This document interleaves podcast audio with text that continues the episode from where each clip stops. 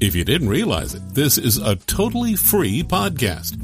How does Karla do it? Well, she loves to read the classics, but we all could use a little help now and then. So if you'd like to show your appreciation, any small donation would be appreciated.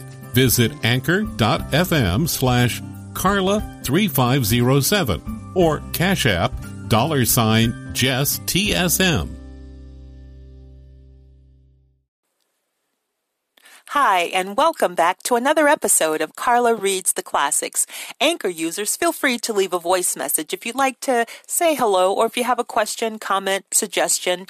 Feel free to leave a voice message. If you're listening on another platform, please feel free to write me at karlareadstheclassics at gmail.com. Note that Karla is spelled with a K. And now, without further ado, let's jump right back into Harper Lee's To Kill a Mockingbird. Chapter 3 Catching Walter Cunningham in the schoolyard gave me some pleasure, but when I was rubbing his nose in the dirt, Jem came by and told me to stop. You're bigger'n he is, he said. He's as old as you nearly, I said. He made me start off on the wrong foot. Let him go, Scout. Why? He didn't have any lunch, I said, and explained my involvement in Walter's dietary affairs. Walter had picked himself up and was standing quietly listening to Jem and me. His fists were half cocked, as if expecting an onslaught from both of us. I stomped at him to chase him away, but Jem put out his hand and stopped me.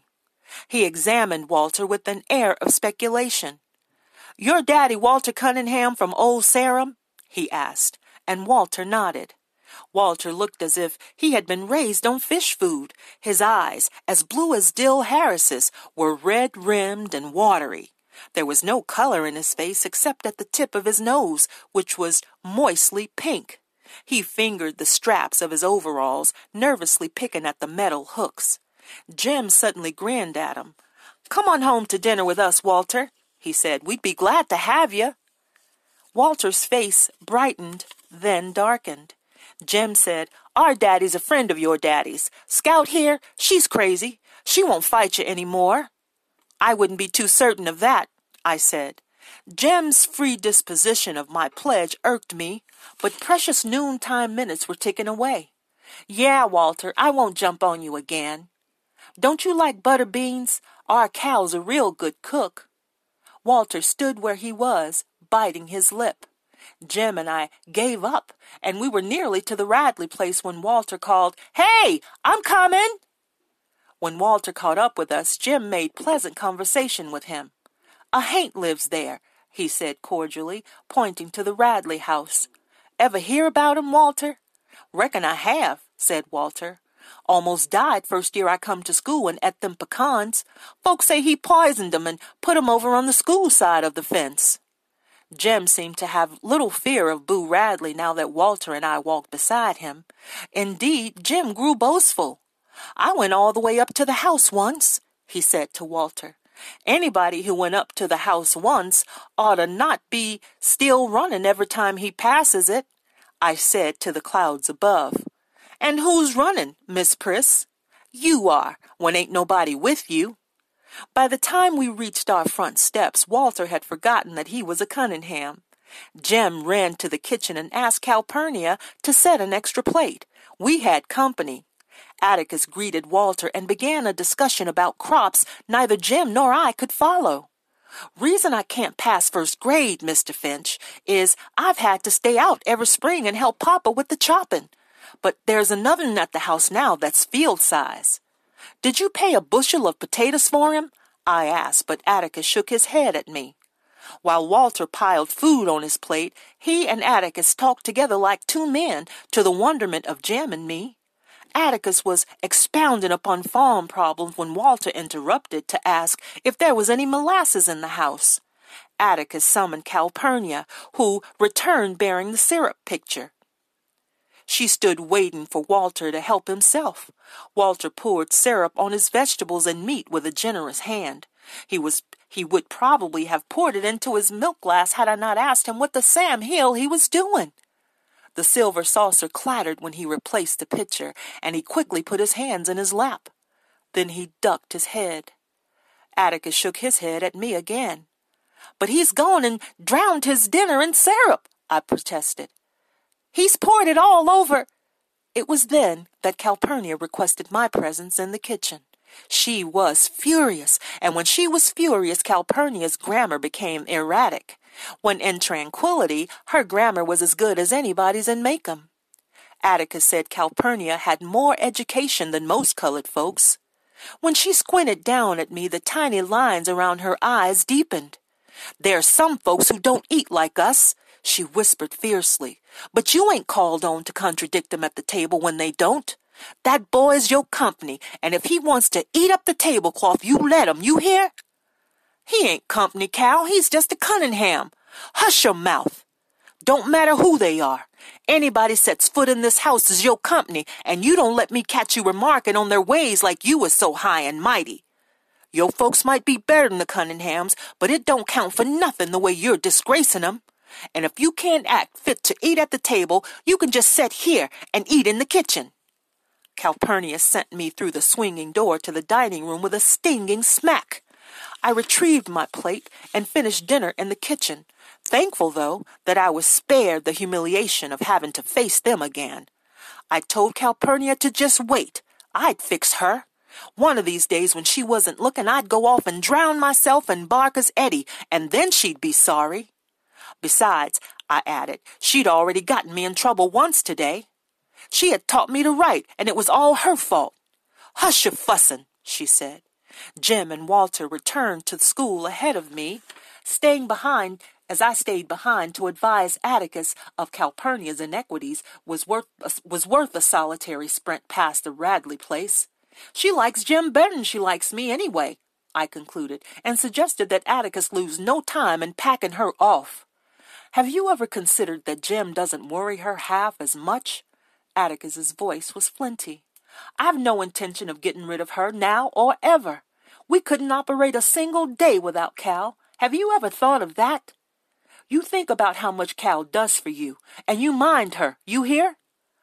I returned to school and hated Calpurnia steadily until a sudden shriek shattered my resentments. I looked up to see Miss Caroline standing in the middle of the room, sheer horror flooding her face. Apparently she had revived enough to persevere in her profession. It's alive! she screamed. The male population of the class rushed as one to her assistance. Lord, I thought, she's scared of a mouse. Little Chuck Little, whose patience with all living things was phenomenal, said, Which way did he go, Miss Caroline? Tell us where he went, quick! D.C. He turned to a boy behind him. D.C. D.C. Shut the door and we'll catch him.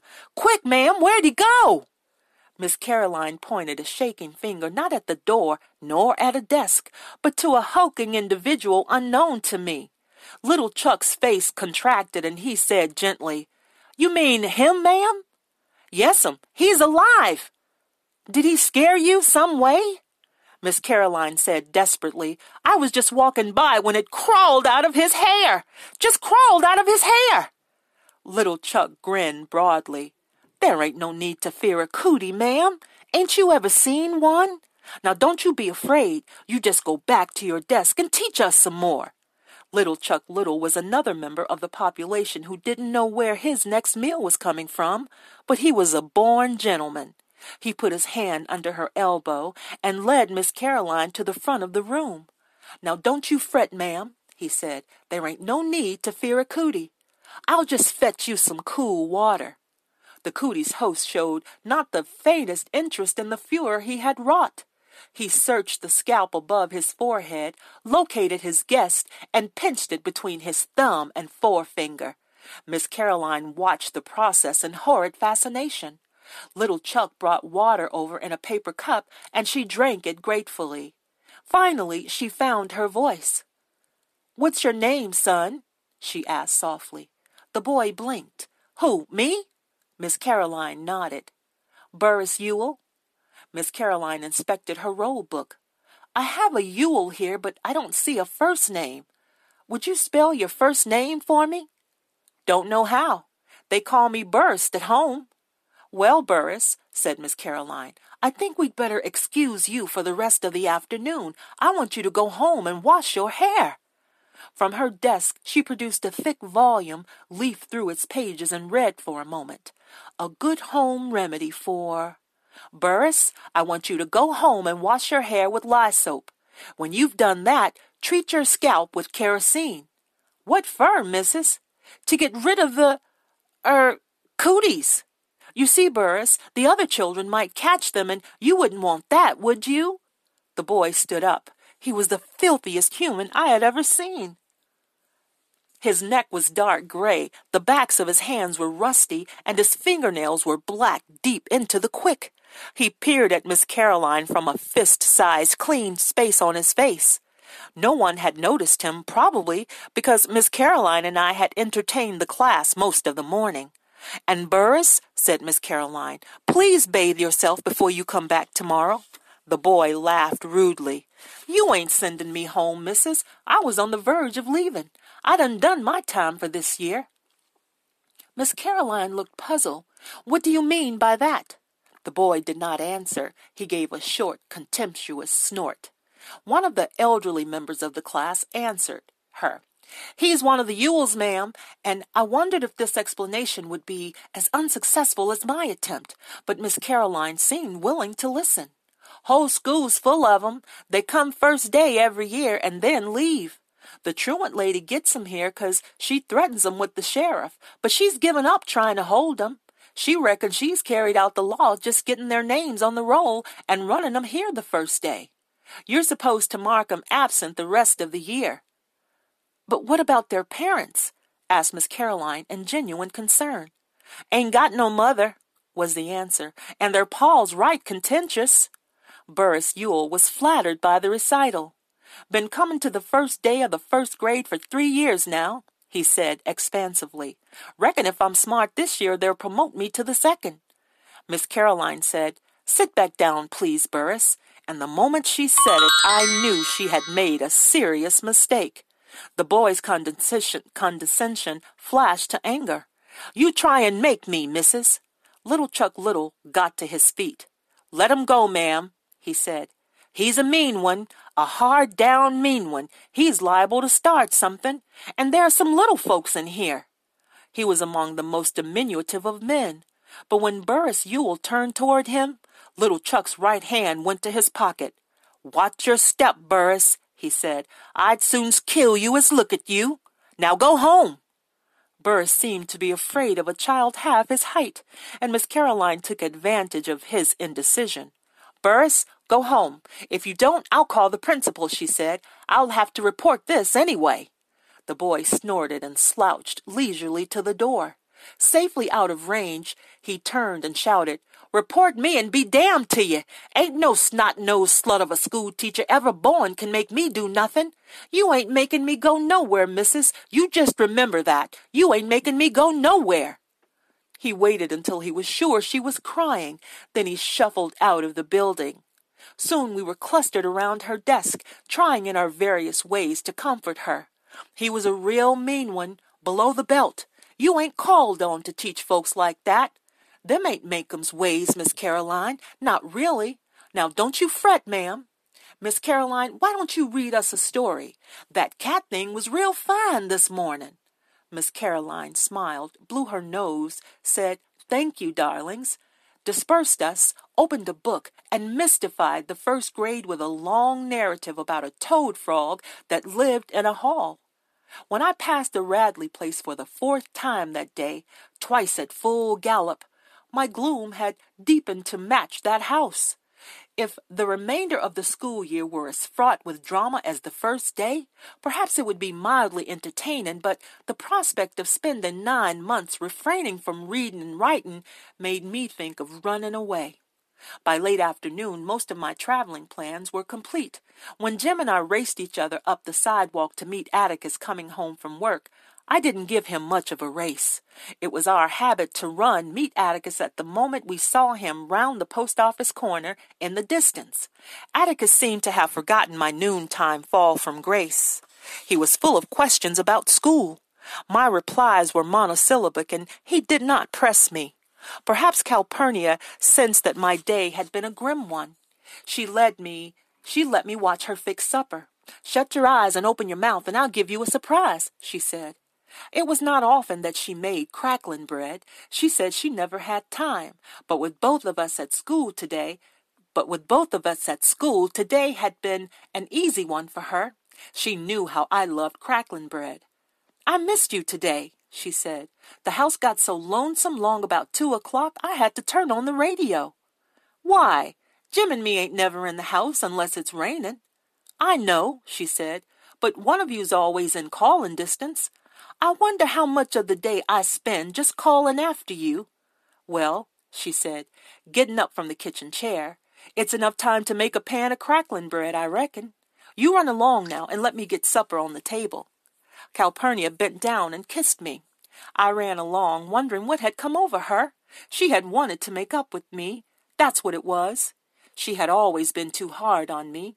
She had she had at last seen the error of her fractious ways. She was sorry, and too stubborn to say so.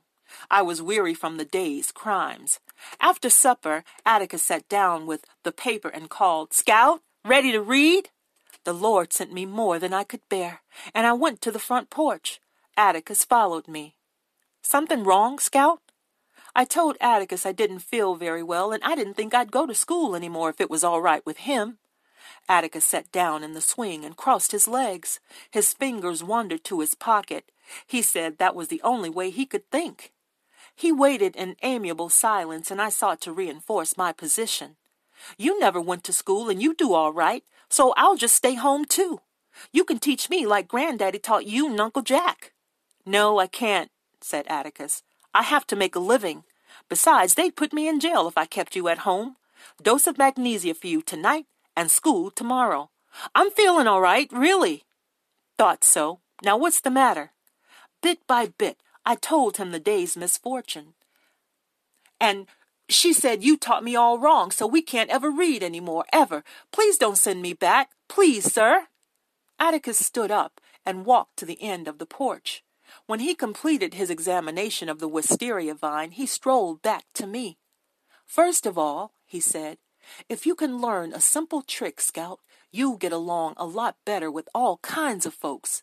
You never really understand a person until you consider things from his point of view. Sir? Until you climb into his skin and walk around in it. Atticus said I had learned many things today, and Miss Caroline had learned several things herself.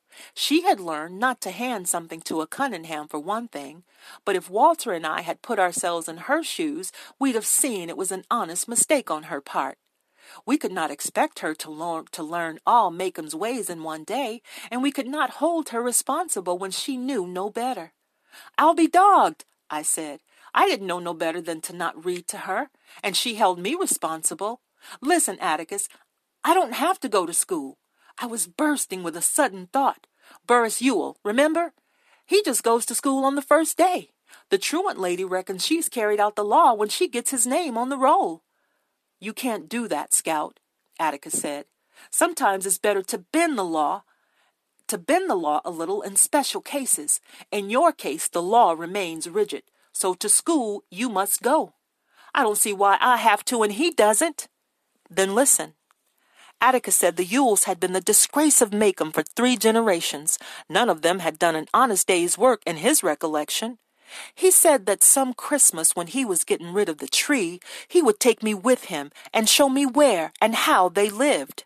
They were people, but they lived like animals. They can go to school any time they want to when they show the faintest symptom of wanting an education, said Atticus. There are ways of keeping them in school by force, but it's silly to force people like the Ewells into a new environment. If I didn't go to school tomorrow, you'd force me to. Let us leave it at this, said Atticus dryly. You, Miss Scout Finch, are the common folk. You must obey the law. He said that the Ewells were members of an exclusive society made up of Ewells. In certain circumstances, the common folk judiciously allowed them certain privileges by the simple method of becoming blind to some of the Ewells' activities. They didn't have to go to school, for one thing.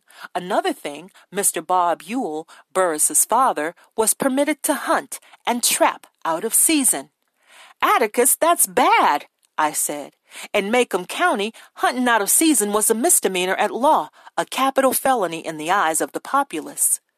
It's against the law, all right, said my father, and is certainly bad.